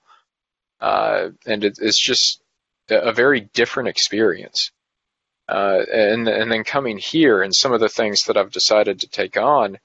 Uh, to be honest, there's there's simply no way uh, that I I could do them without support. Uh, you know, the Pennine Way, for example, there's there's not a separate unsupported record. There was Mike Hartley's record, and to think that I was going to break that record uh, unsupported, I mean, that's just uh, that's ridiculous. Mm. there's no way of, of that happening. And and this other thing that that I've mentioned, uh, the Grand Round that I tried last year, and I'm going to try again here in a couple of weeks, where I'm looking to uh, connect the three big rounds: the Paddy Buckley, the Bob Graham, and the Charlie Ramsay. Uh, riding my bike in between them. Uh, again, I I don't think there's any way that that I could do that in an unsupported fashion uh, in in really e- any reasonable uh, amount of time. And before we come to talk about that, when we, we messaged before, uh, just after the the Pennine Way, you'd said that you were more tired than you'd possibly ever been. Um, what what was it you think that really took it out of you um, this time compared to other races you've done? I think it was it was probably likely the the lack of calories um, and, and kind of the severe uh, caloric deficit that, that my body went into. Mhm. Uh, the the day after finishing, I, I was just absolutely uh, ravenous, uh, especially for for protein. Um, just uh, would have eaten anything put in front of me, and that that continued more than normal uh, for a few days, and uh, I think that uh, really just systemically, my, my body was in a pretty bad spot. My my muscles and my legs, to be honest, they they weren't all that horrible. I've I've gotten worse soreness from you know doing a marathon. Mm. So uh, I, I, think that that was likely the main cause, uh, paired with the sleep deprivation, that really did it. And is, have you got any worry that potentially you were cannibalizing yourself a lot, and that it's going to take a lot longer for you to to fully recover? Um, to fully recover, uh, possibly, but you know, my my weight is fine. I, have kept a close eye on that afterwards, and I, I didn't really lose any weight uh, from the effort. Uh, so that was certainly good news. Uh, so we'll we'll see how things go, but I'm I'm feeling pretty good now. Uh, I've been biking quite a bit uh, since I've uh, since I've finished, and I felt strong on the bike. Uh, so that's an, another good sign that the the muscles are still there and they're they're still doing well. So the three rounds then we well we one before we started recording we mentioned how none of us could remember whether we'd spoken about the last time we attempted it or not, because we obviously caught up at the running show and recorded around that time. Um, how have you how have you trained for that one, pre and post Pennine Way? Have you just started cycling now, or have you had to actually train with a combination of cycling and running even before the Pennine, the Pennine Way with this in mind? Uh, I I did a bit of cycling uh, before the Pennine Way, uh, but the the main strategy was coming out of the Pennine Way. I could build my cycling while uh, letting the rest of my body recover from the running. Mm. Uh, so I, I have done that, and, and another thing that I've found with the cycling uh, is is that I, I can, you know, obviously I've maintained my my cardio fitness and my muscular strength through running, uh, and I can hop back on a bike and fairly quickly uh, get to a good spot. And I, I know that that's because I spent years doing triathlon and really training hard on the bike. Mm-hmm. Uh, and, I guess there are neuromuscular connections that were made as a part of that training that I can very, uh, I can much more quickly uh, pick back up on than if I had never uh, really competed uh, as a cyclist before. So, so the strength is there, the connections are there, and, and uh, I find it doesn't take me long uh, to really pick that back up. And in, in terms of the challenge, what percentage of it would you say is cycling, and what percentage of it, um, not in time, but in terms of the effort and intensity, and how what percentage of it is running? Um, so the running, I'm I'm aiming to to do all three rounds under 24 hours. So you know, we'll say roughly 70 hours for that. Um, and the cycling, uh, both sections together, uh, I, I would say roughly uh, maybe 24 hours. Uh, and, and so uh, just time wise, you're looking at, you know, mm-hmm. 75% um, running. But also, I, I, would say that the running, uh, the intensity is a bit higher. I'll be pushing harder on that versus the cycling. To be honest, I view as a uh, really long recovery ride mm-hmm. uh, between the rounds, and I, I, just need to do it fast enough uh, to get there in time to allow myself to sleep before starting the next round. Is really the big goal. So you're you're going to sleep twice then, are you? And how? What's the plan? And how long are you going to sleep at each station? So, so that's a, a big change from last year. Last year I was targeting 100 hours. I had a much more aggressive s- schedule on that. Uh, this year I'm targeting 120 hours, which gives uh, nominally 24 hours for each portion, the three runs and the two bikes. Uh, and so I'm I'm going to look to sleep a, a few hours before and after uh, each round. So uh, after the first round, before and after Bob Graham, and before uh, Charlie Ramsay. Um, so kind of on both ends of each bike. And it, when it came down to it last year, I got behind schedule. Uh, sure, the weather played a part in that, but I was just uh, I was completely uh, did not get the sleep that I was hoping to get. Uh, and when I hopped on my bike to head to Scotland, I I didn't feel safe in, in that mm. um, condition. Uh, it's one thing to, to be wandering around uh, the hills when you're sleep deprived, but it's another thing to be, uh, you know, biking up a narrow Scottish mountain highway in the middle of mm-hmm. the night with lorries whizzing past you at 70 miles an hour. And uh, yeah, I mean that's absolutely seems like a sensible decision. Um, how did you find it then that transition? Because you know, even when you do a, a, a triathlon, going from the bike to the run is difficult? Or um, do you think having that sleep is actually going to mean that when you wake up, you almost wake up as if you haven't done the cycle? Um, no, it will. Uh, I'll, definitely still feel it, but I, I do also think that the uh, if done correctly, and, and again, I was I had to continually remind myself on the bike last year, recovery ride, do do not mm. put too much effort into it. And and if done that way, really, it's it's kind of a, a spin that I feel helped loosen my muscles uh, a mm. bit after the first round. And in particular, I had a really bad knee issue for the second half of the first round. Um, I hopped on my bike, not being able, knowing if I'd be able to run uh, when I got to the second round. And when I started the second round, the knee issue was gone. It, it was fine. Uh, so I, I, think that it, you know possibly it, it, could help a little bit in terms of staying loose. And are you getting a pacer on the bikes as well? Uh, this year I am. Last year I, I wanted to do the bike solo, uh, largely because of my experience as a triathlete and uh, watching people blatantly cheat by mm-hmm. drafting mm-hmm. in non-draft legal races um, throughout my career, and uh, mm-hmm. you know, personally being uh, repulsed by the concept as a result. Uh, but this year, I am uh, definitely. Uh, I'm I'm going to have one or two people with me on the bike, in in part for safety. Um, mm-hmm. I'm sticking a bit more to to kind of a roads than last year. I was winding through every little village back road and uh, not making good time as a result.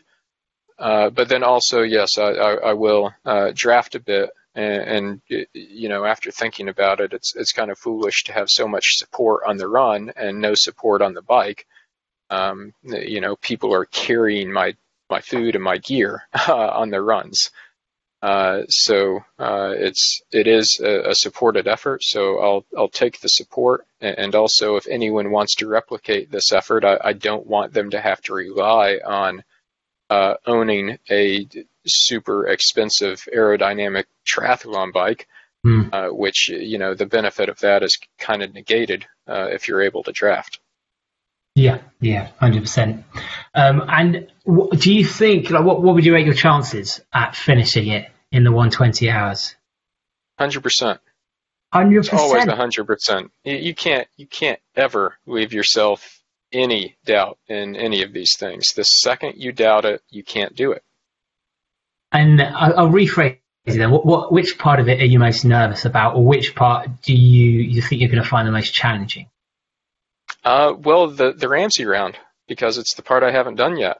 Uh, last year, despite the weather, I was still able to get Paddy Buckley and Bob Graham in under 24 hours.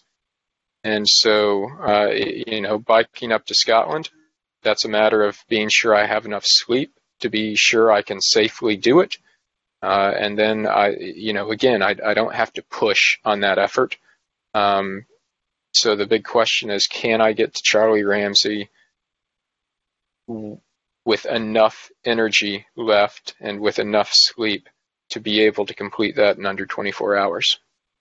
And, and do you think that's mostly going to come down to weather, mostly going to come down to fueling, or mostly going to come down to just how good your sleep is? Uh, I, I, think sleep will, will be a big factor. Um, fueling, I'm not uh, nearly as concerned about, especially with having the bike portions in between. Mm. Um, you know, I went for a bike the other day and I was downing a solid 500 calories an hour. It's just it, it's much easier uh, to eat on the bike uh, and and to get a good variety of food down. Uh, weather I'm I'm hoping I get better luck than last time. Last time I just I got absolutely destroyed um, by by the weather, the the rain and gale force winds on, on both rounds. Uh, it was a nice introduction uh, to to British mountain weather.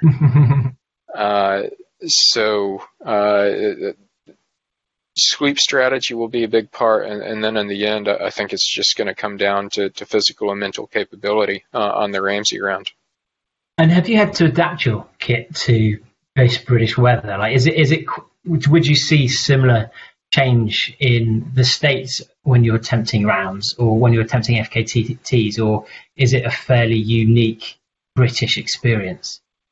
Uh, so it, it, depends on on the place and, and the time of year. I, I mean, Barkley, that's one of the the big things uh, that is uh, makes it challenging is is the unpredictability, and, and that mm. includes the weather. Where I, have been out on Barkley and uh, uh, on a night loop, the the water, the jugs of water are frozen solid. Um, so well below uh, zero Celsius, and then the very next day, just sweltering hot. 12 hours later, 30 C mm-hmm. um, out there. Uh, so there can be these huge swings. Uh, but but I will say I've never really uh, experienced anything quite like the uh, the combination of uh, boggy underfoot conditions, rain, and, and gale force winds uh, all at the same time that, that I got uh, introduced to last year. Well, I think there's just a, there's almost a, a dampness that seems to just always be in the lakes and the Peak District, no matter what you do, and and that has a real impact on your feet and also potentially on your your morale as well. Um, yeah. Now we've got we've we've got quite a few questions for you from the do badders. The one one of the questions a lot of people have been saying is how have you found the terrain in the UK compared to the States? Like what would you say are the big differences? What do you like and, and what do you dislike? Uh, so as you mentioned, uh, it, it, tends to uh, remain quite soggy uh, underfoot. Uh, the uh, trails, the, the footpaths are, are, much less defined, where you could just kind of be running through a, a, random farmer's field between two gates and, and with a very indistinct path uh, between. So I, I, do like that that aspect of, of kind of exploration uh, and, and just getting out there and, and wandering.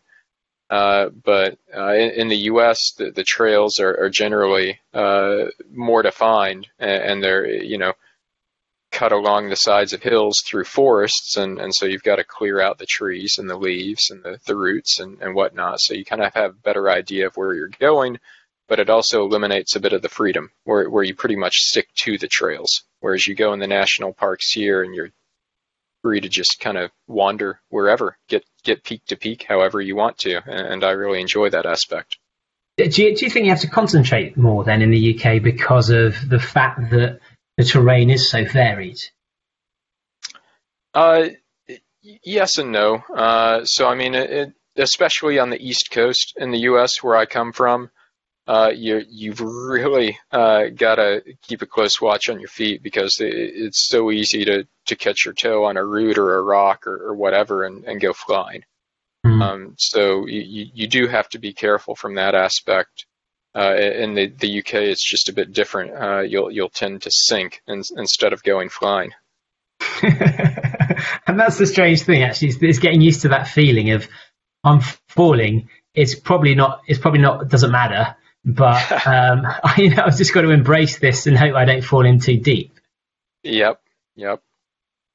So we've got a question for Pete Faulkner, which is how did you approach your recovery from, from the Pennine Way?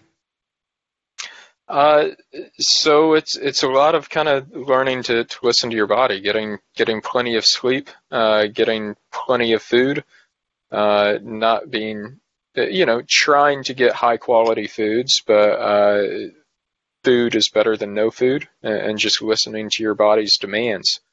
Uh, really, and, and so I, I, slept a bit more. Uh, fortunately, since we're still working at home, I could take some afternoon naps. And then, uh, due to having the grand round coming up, uh, I, I hopped on my bike, uh, you know, a, a, few days after and just went for some easy rides, which I, I think kind of helped along with the recovery process as well.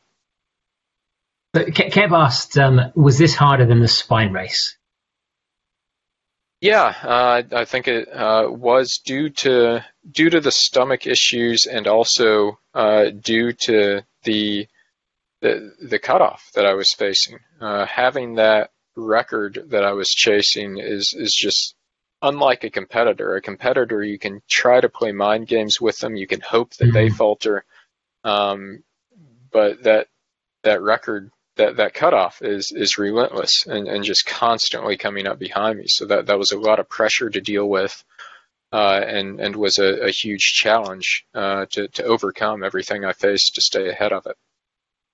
Yeah, you, that's interesting. Do you think if you were running with Damo together, and obviously it sounds actually the biggest constriction on you was your stomach, but say that hadn't been the case, do you think you would have run it faster than you would have done as individuals? Uh, I, I think I would have. Uh, some some people are really good time trialers. Uh, some people are, are really good racers. Uh, I mm. definitely fall into the latter category. Mm. And and you look at so many of my results, and I, I've done just enough to win, or just enough to to get under. You know, this was a great example. I, I beat a the record by 34 minutes. I finished mm. Barkley by 30 minutes. There are other records that I've beaten by like 12 minutes.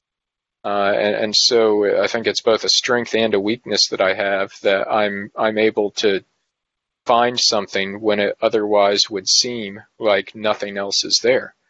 Uh, and and so that's that's again why I think it's kind of exciting that Damian did set the mark that he did because uh, for people like me uh, who get motivation from that, uh, that's a, a another huge bar to aim for now. And are you going to aim for it?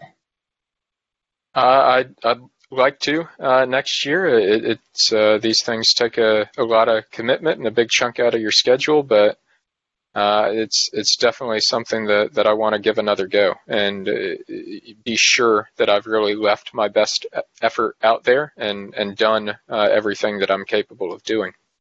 And do you think you'll go in the same direction, or would you go route Damo?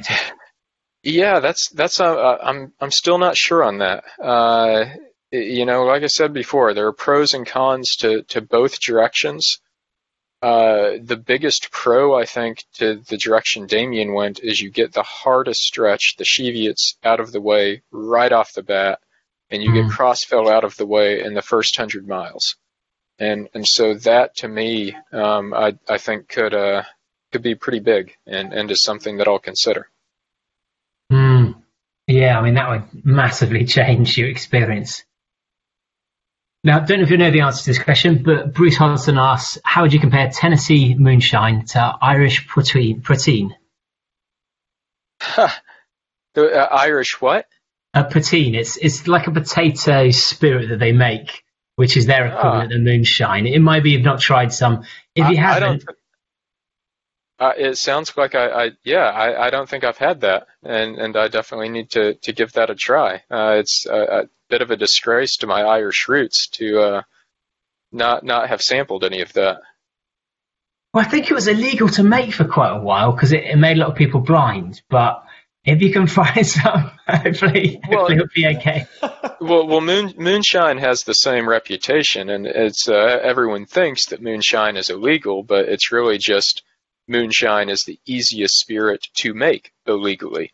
But there there are perfect perfectly legal versions of it, and and really it's it's just unaged whiskey. It hasn't been in the oak cask to get that uh, that that brown coloring to it, mm. and most of the time it's it's corn whiskey.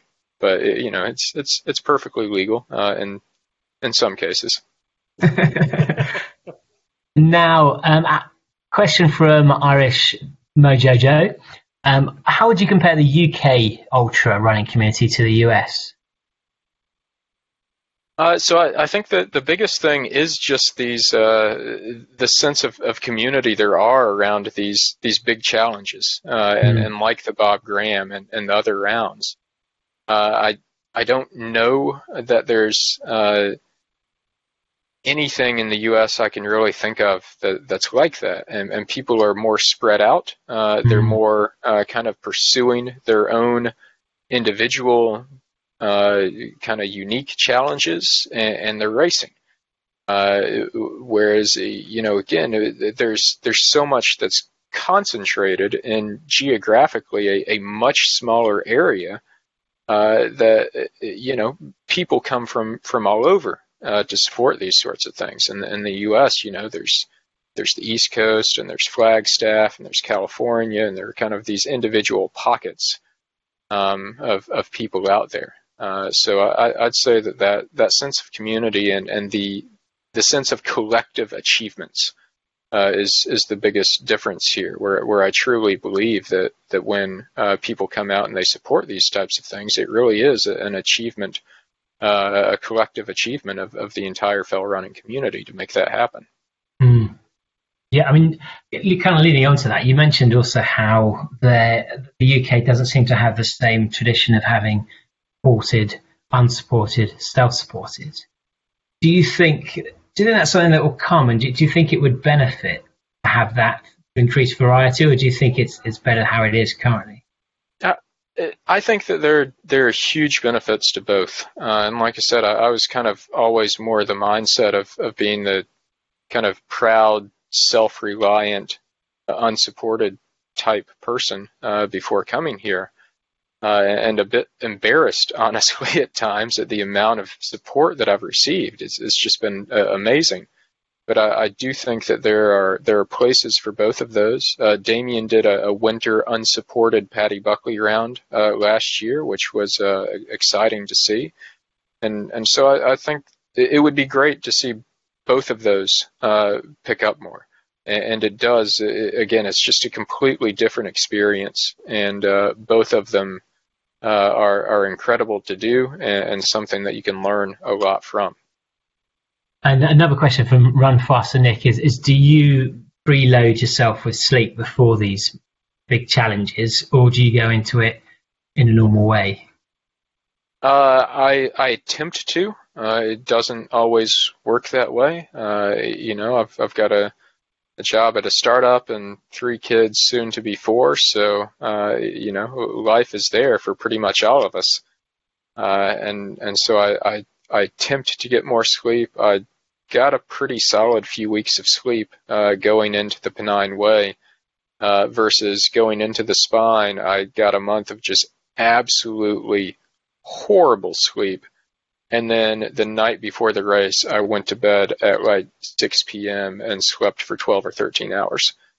So I, I tried to cram it, but I, I don't think it really works that way that you can just cram. I think the best that you can do is try to get consistent good sleep and then maybe in the couple weeks leading up to it, up it by an hour or two uh, if you're able. Mm. And then uh, last question, Chris Holton asks, can you tell us more about your day job and what you're doing with machine learning? Uh, so I'm I'm the CTO at a, a startup here. Uh, it's the reason I moved over. Uh, we, we, started a, a, company that assesses uh, companies' cyber risk in order to price cyber insurance. Uh, so I, I, use my background as uh, machine learning and, and, signal processing. So I use that to develop algorithms that can look at companies' various risk attributes and map those to uh, kind of probabilistic expected loss due to cyber attacks. And, and use that to uh, price price insurance. It's not the most exciting application I've ever worked on, but it's definitely one of the most challenging uh, and, and, exciting problems. Did, did, you happen to look at Strava recently, um, pre-attack or? Uh, Garmin, uh, you, you, mean? Sorry, Garmin. What am I about? Of course, Garmin. Yeah, yeah. Yeah. Well, no, that's that's something that, that we did have to, to have a look at and, and see what our exposure was to them uh, in in terms of their insurance coverage. Yeah. Not that I can say anything about their insurance coverage here, um, but but yeah, that, that's something that that came up in the office.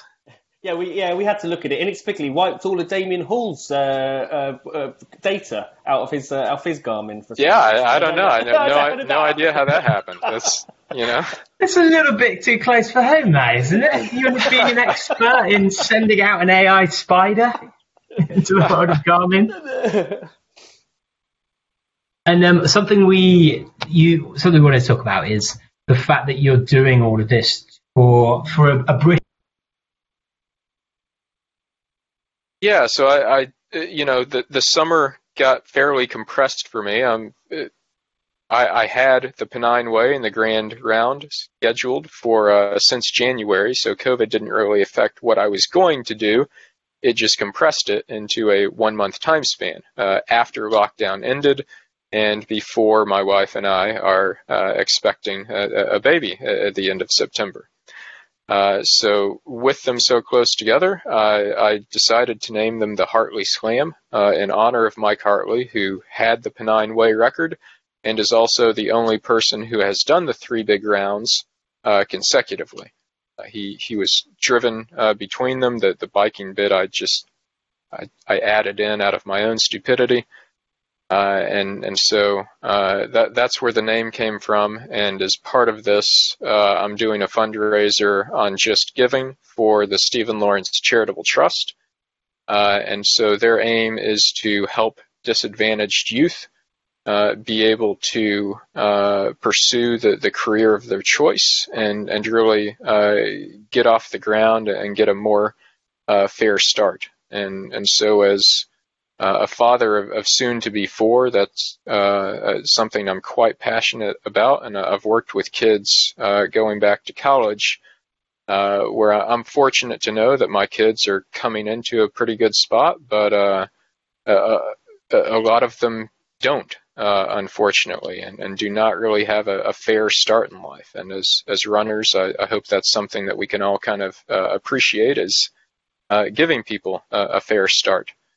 Uh, so I, uh, I made it about halfway to my goal uh, on the Pennine Way. So uh, fitting that I still have uh, half the challenge left coming up here with the Grand Round. And, and what are you aiming for? Fifteen thousand pounds.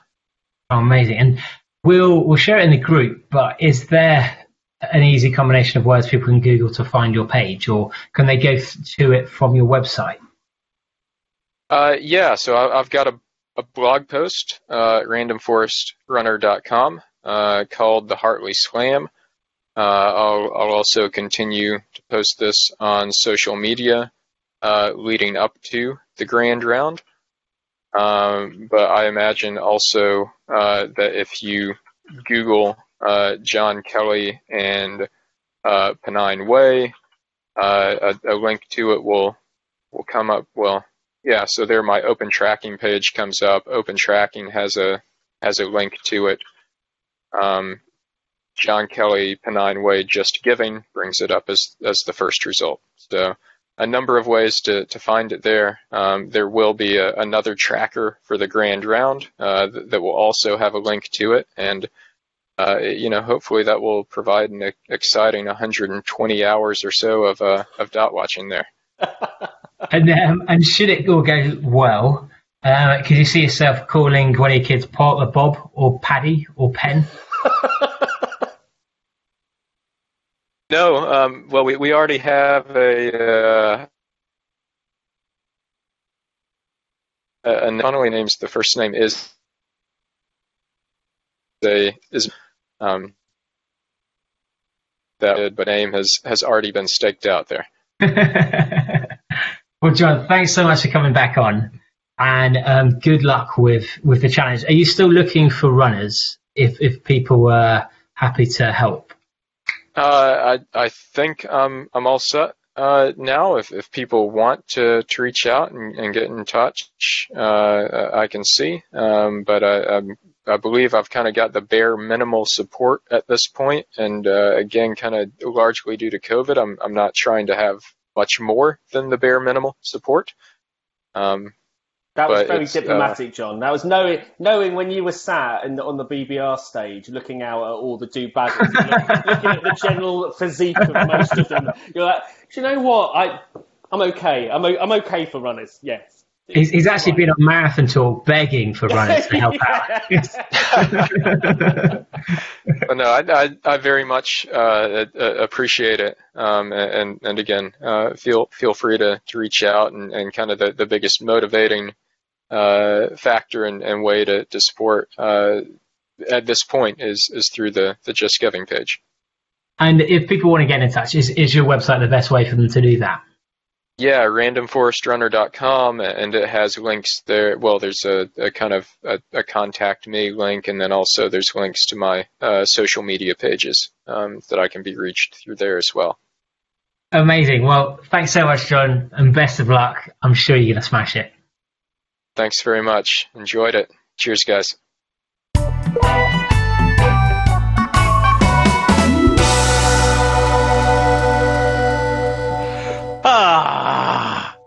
Oh, he's he's such a lovely chap, isn't he? he is. He is. He's just so down to earth and friendly and approachable. And it's it's interesting. I've been thinking that there they're just like there's only so many people in the UK who could actually even go for something like the Pennine Way at the moment. Like how many how many people do you reckon? Five, six, seven people who actually could do it fast without and, it. and yet two of them managed to do it within two weeks of each other. Yeah, yeah, crazy. Um, I suppose I suppose it's not that much of a um, it, it's not that surprising because when you're looking, you know, there's only a limited number of really famous, really long routes in the UK, mm, like like that, really famous, really long routes, and there's only a very limited window of time when it's better to do it. Um, and like you say, FKTs now, like there are there are a bunch of FKTs that are just sat there waiting for people to do that. Literally, have only but you know they kind of people. If you just decide if you decide to do FKTs like five years ago, you could have walked half of them and, and probably probably done it. I mean, that that was one of the questions I was about to ask him, but he said it himself. That I said, is it, it was it one of those FKTs that was literally the only person that, that you know it was an only known time rather than the fastest known time. But but he answered the question. He was saying that you know it was a really really good time then. It was you know by someone who was like well respected and, and it was a it was a really tough time to beat. Although anyone trying to beat a record would say that. Um, but I mean, but, but, yeah, but, but, but it's unusual in the sense that that is an FKT that, that was a really strong FKT before Mm. it was tackled, and for it to hold up for 30 years is is is, is quite impressive. Um, Yeah, and and the fact that the the previous holder had done the three rounds in one before uh, is it it just shows how serious he was and how good he was to have done that. When you know the the rounds they've been popular popularized more more recently as well, um, and it, it it didn't seem as if well, f- from my perspective, it doesn't seem as if 10 years ago that many people knew about them. No, no, absolutely didn't. It was they were they were they were kind of like folklore, weren't they? Yeah, Um, yeah, they were just you know, of their communities. Yeah, I mean, like Bob Graham round, you know, really before Feet in the Clouds came along, who knew about that aside from really serious, really Mm. serious runners and, and local community? Yeah. Um, it's just it's the you know the popularization of, of, of things like that as well. Um, but it's weird. I think it's weird, isn't it? It's like you don't you don't really know what to expect from something like that. So like 268 was it 268 miles, 265 miles Mm. across the Pennine Way. I struggle to um, even imagine what part of that is like not having been on that. I can imagine what Mm. you know when you're doing um, Bob Graham round or something because I've been in the lakes a lot, but Mm. um, all along there, I don't know. Over, you know, the thing about the thing about Bob Graham round, the thing about Lake District is you're doing it within the Lake District, aren't you? It's like it's you're kind of it. I wouldn't say self-contained because you always still have your own little weather systems and nuances and things like that. But the spike goes, you know, essentially just you know up the country, and it feels as though you know there would be a, a huge change in with, with so many aspects of that. Um, yeah, and it's which is why, which is why I, I was, you know, what you were saying about, you know, if you're doing it north to south, from south to north, Mm. surely, surely that is enough of a difference to mean that those are two separate FKTs. yeah, because in my mind, One's there's downhill not and one's uphill, obviously. Yeah, yeah, yeah. But there's not a single step that's the same. Like there are, you couldn't be more different because running up a hill in one direction is Ah. very different to running down in the other. You know, the even the how you land on the, uh, you know, even how that ground is to your foot is very different. So, um, but so riddle me this. Riddle me this. If they did have two separate FKTs, a South FKT, a North FKT, and you ran it backwards from north to south, would you, would you get the North FKT or the South FKT? Oh, that's a good, that's a good question. It's, it's one Um, of those great questions that mar- marathon talk will never It's pose. the question we've all been asking. it's the, one of the big questions of running. But interestingly, because the spine, if you look at it, it ends in um, it ends just on the border of Scotland. But actually, this mountain range that goes through the peaks all the way up, it carries on through Scotland. And so, is does that turn into is the Pennine Way? Does that become part of a bigger way, or is it a completely different route? Is it the that Cheviots he's talking about? Um, yeah, yeah. Um, but it'd be interesting to see how John, I guess, progresses and develops and changes over the next 20 years because you don't, you know, he's, he's gone through this evolution where he's done his Ironman, he's done the Barkley's, and he's, he's clearly not interested in, in positioning, coming high, high up in races like UTMB or, or your, um, you, you know, your other big ultras. He, he loves these challenges of coming up with something new, something longer, something harder. And we all, as a, as a runner, we, we almost reach a peak with pace where, you know, in your 30s, potentially your 40s, for some like people your 50s, you get your marathon PBs, probably younger for 10Ks, 5K PBs. But whether he's going to, if he, when, when do you peak for doing things like this? Is, is he going to get to the stage where he's just broken? Or is it that he's just going to get better and better and more fine tuned? And will he be in his 60s attempting crazy challenges as well? It's weird, isn't it? Um, when we look at when you look at things like Bob Graham round, and you look at you know the age of some of the people that have um, tackled that initially. Age hasn't been an issue, has it? Mm. Um, it really hasn't. So Yeah. There's, there's so many, there's so many, there's so many variables, aren't there? Um, but the other thing I thought was interesting. So you asked a question that I was going to ask. Well, well, I was going to ask it, but we the conversation moved on, so I didn't get to ask it. But we, you, you, you went back round to it. Um, that would he have would he run it quicker if he was racing against Damian? in a race? Because I, you know, I- because I, you you think you think the answer would be yes because he said you know competition spurs him on. That's he likes you know constantly having that that thing to battle against. Um, I've forgotten what I was going to say now.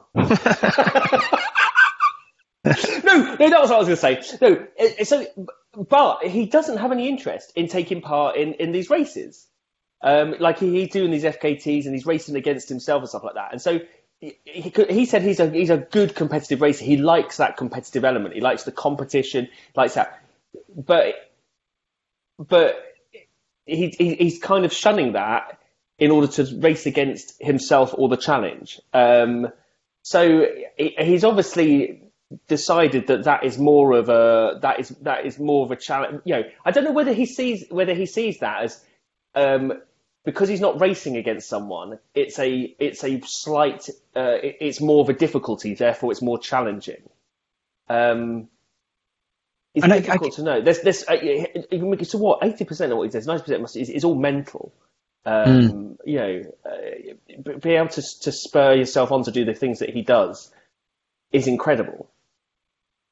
Yeah, I mean, he, he did do the spine the, uh, last year, where which he won that. Um, and I've never done a paced supported race, so well, I've never really done anything that's multi multi day.